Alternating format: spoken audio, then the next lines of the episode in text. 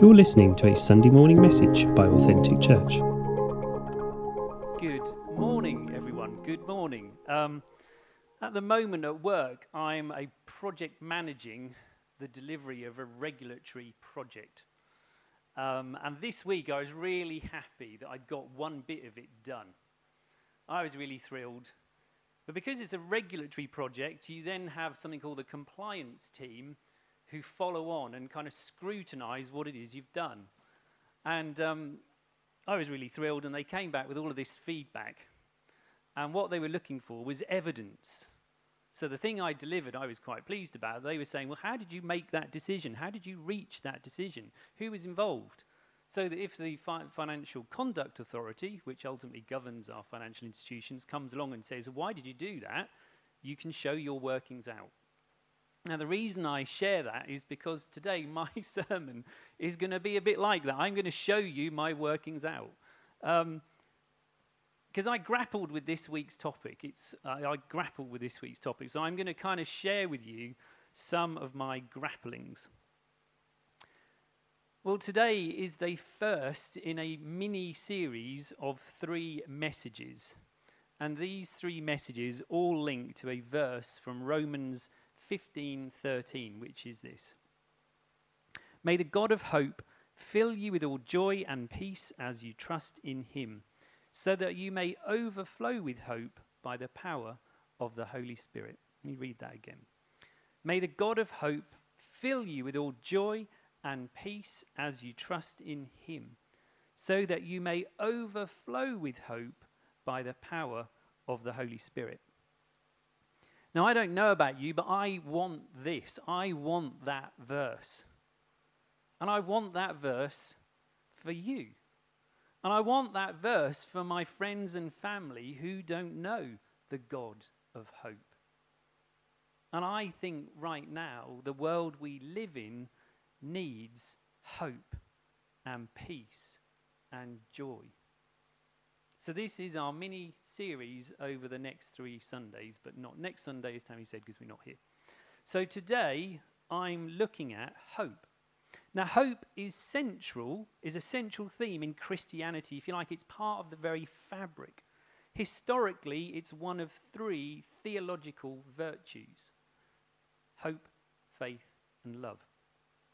Hope focuses on the future to something we want to possess if our future is secured and satisfied by God, then, like Paul, we can be content in every and any situation. If it isn't, then we risk a life of, ex- of excessive anxiety, worry, and stress. Therefore, understanding biblical hope is key to a life of contentment. So, what's so important about hope anyway? John Mark Comer, speaking in a podcast in April 2020, says this All humans, religious or not, are painfully hope based creatures. Unlike animals, survival is not enough for us. We need hope that things will get better. He continues Hope must have an object.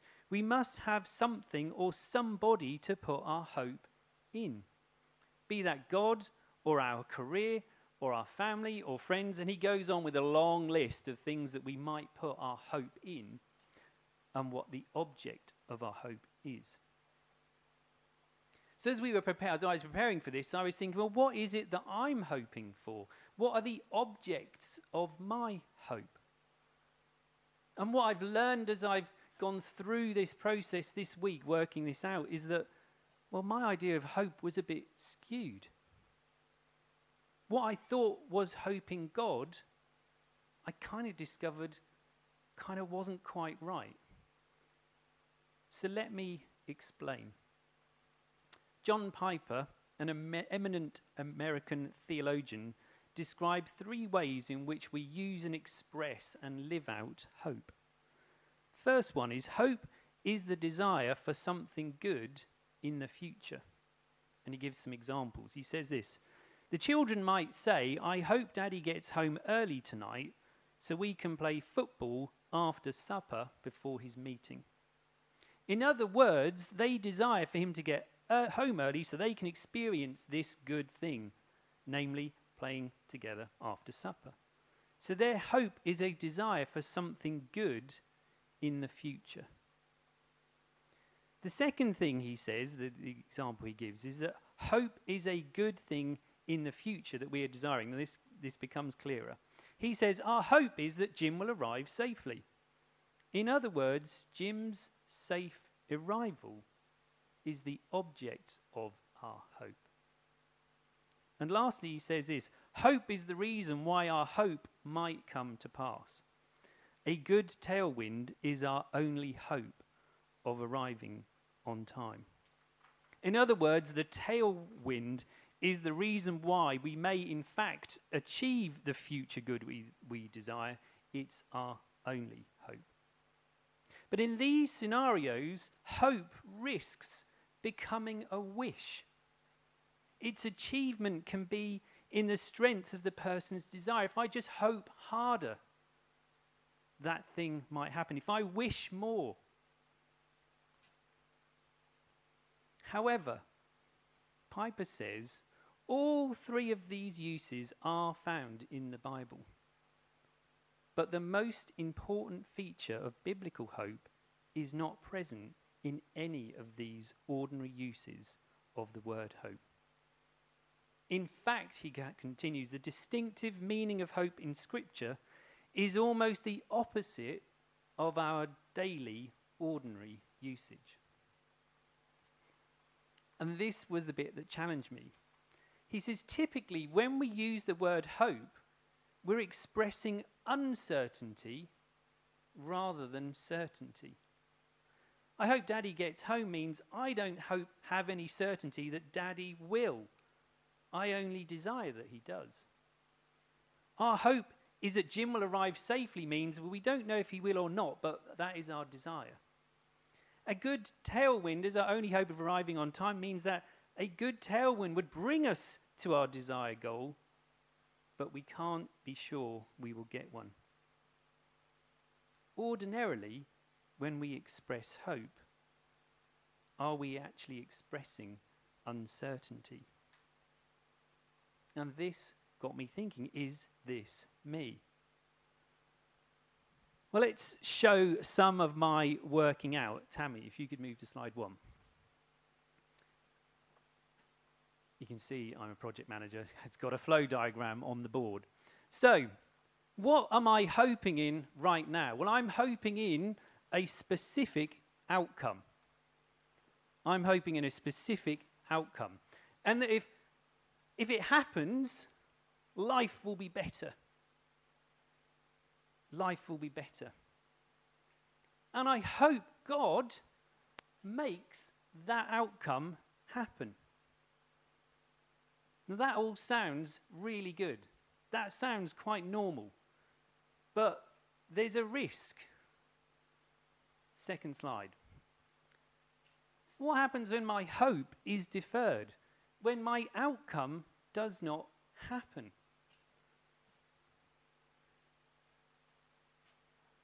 There's a risk here that I then become despondent and disappointed.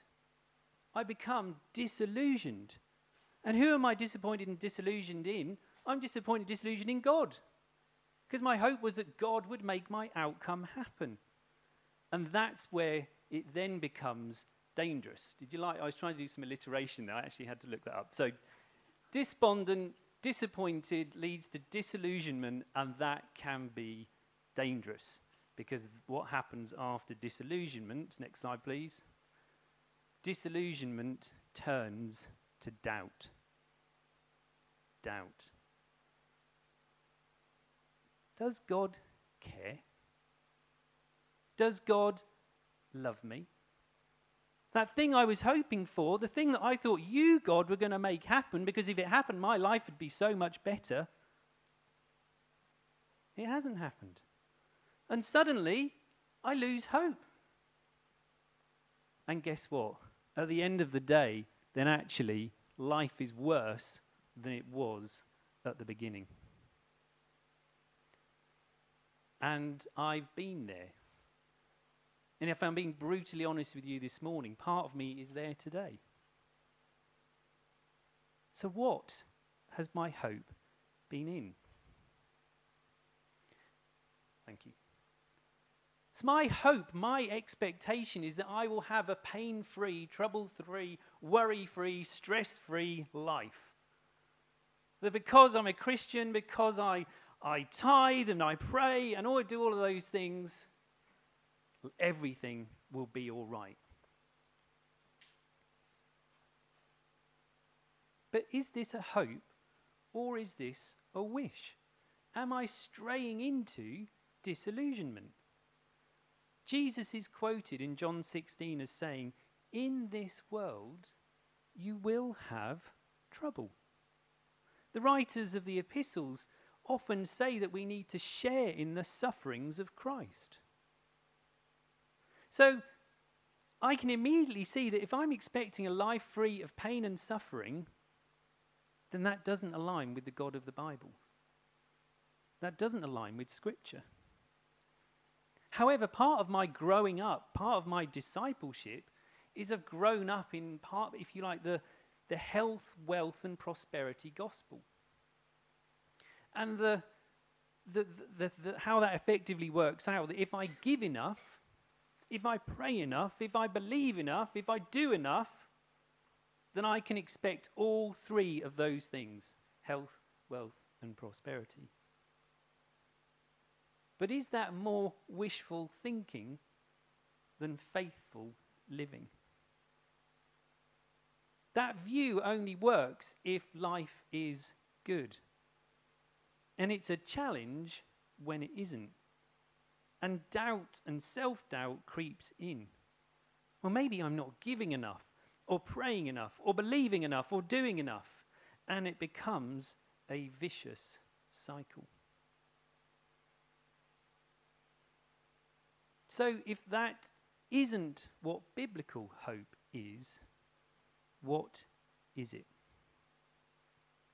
Biblical hope is the confident expectation of what God has promised, and its strength is in His faithfulness. The Greek word used in Romans 15:13 is elpis, to anticipate, usually with pleasure. And if you apply that to Christianity, it could say something like joyful and confident expectation of eternal salvation. Let's apply that to some real world examples. I'm going back to John Mark Comer. He says, Hope, our hope, is in the return of Jesus Christ to make all things new. Our hope is in Jesus' presence with us in our lives when we have troubles. When Jesus said earlier, In this world you will have troubles, the next line in that verse says, But take heart, I have overcome the world. Jesus' last words before his ascension to heaven were, I am with you always. If you look at the uh, scenario where Jesus calmed the storm for the disciples, Jesus calmed the disciples in the storm before he calmed the storm. Our hope is that God will use our troubles, big or small, to form us into people like Jesus. Romans 8:28 says, "And we know that in all things God works for the good of those who love him, who have been called according to his purpose. Romans 5 We boast in the hope of the glory of God. Not only so, but we also glory in our sufferings, because we know that suffering produces perseverance, perseverance, character, and character produces hope. So often, our pain and suffering now, John Mark Comer says, is a kind of training for our joy and freedom. So, if this is hope, what has happened to it? How have we lost this sense of a biblical hope? I like this bit from John Mark Comer. He says, instead of hoping in God's future, we make plans for our own future. In our secular society, planning has taken over the role of hoping. Now, it's not wrong to make plans, they all have a place. But planning, John Mark says, is an attempt to control our future based on prediction. Hoping, in the Christian sense, is the act of surrender to God's future, based on a deep confidence in His love and His wisdom and His involvement in our life, in our church, and in our world. It's hard to have hope in a culture of planning. But we go back to my diagram, N- not literally. We end up living in disappointment when our plans don't work. But disappointment, and this gets a bit psychological here, disappointment can be our friend.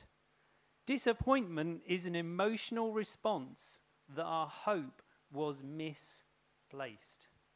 That our hope was misplaced onto the wrong object. But this is where I'm in trouble. I'm a bit of a control freak. I am getting better.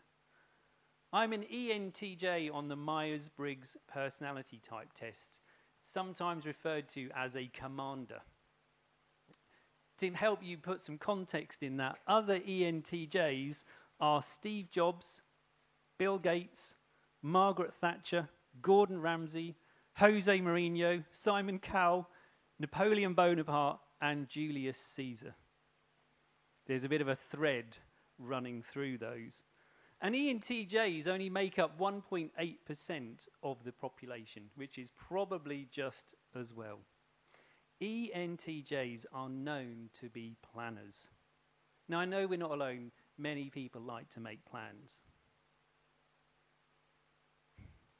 So, whether you're a wishful thinker or an over planner like me, what practical things can I do to start developing biblical hope?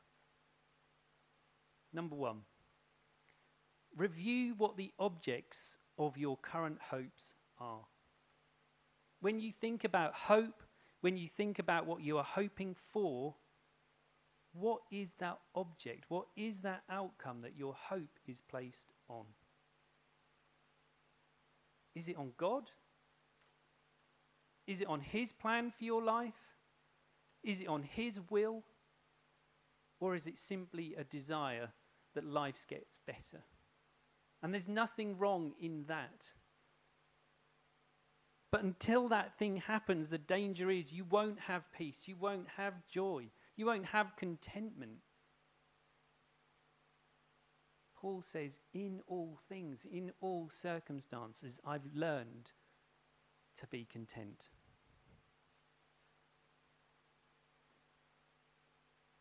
If our hope is in anything other than God, then there's a danger we risk disappointment. We need to focus and fix our eyes on Jesus and God's promises of being with us in the present and seek our contentment in Him.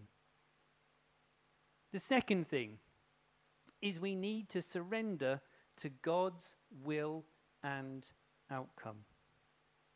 Shadrach, Meshach, and Abednego were put in a blazing furnace because they would not stop worshipping God. But they were confident and had hope that God would deliver them. But this is the rub. They expressed beautiful surrender to God's will by saying, But even if He does not, even if He did not rescue them from the fire, their hope was in Him, in their future and eternal life with Him. That demonstrates such hope. The Lord's Prayer says, Thy will be done. Psalm 16, verse 5 says, My future is in your hands.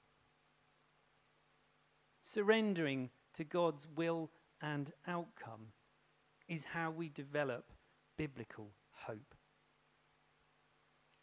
And lastly, number three. If we look again at Romans 15:13, it starts by saying, "May the God of hope." Our hope needs to be in God himself, not in the circumstances or outcomes in which we think life will be better. Psalm 43:5 says, "Why, my soul, are you downcast? Why so disturbed within me? Put your hope in God." For I will yet praise him, my Saviour and my God. Lamentations 3 The Lord is my portion, says my soul. Therefore I will hope in him. Psalm 130 Put your hope in the Lord. For with the Lord is unfailing love, and with him is full redemption. 2 Corinthians 1 He delivers us from such a deadly peril, and he will deliver us. On him we have set our hope that he will deliver us again. We need to put our God in hope, the God of hope. And I conclude today by simply saying, May the God of hope fill you with all joy and peace as you trust in him, so that you may overflow with hope by the power of the Holy Spirit. Amen.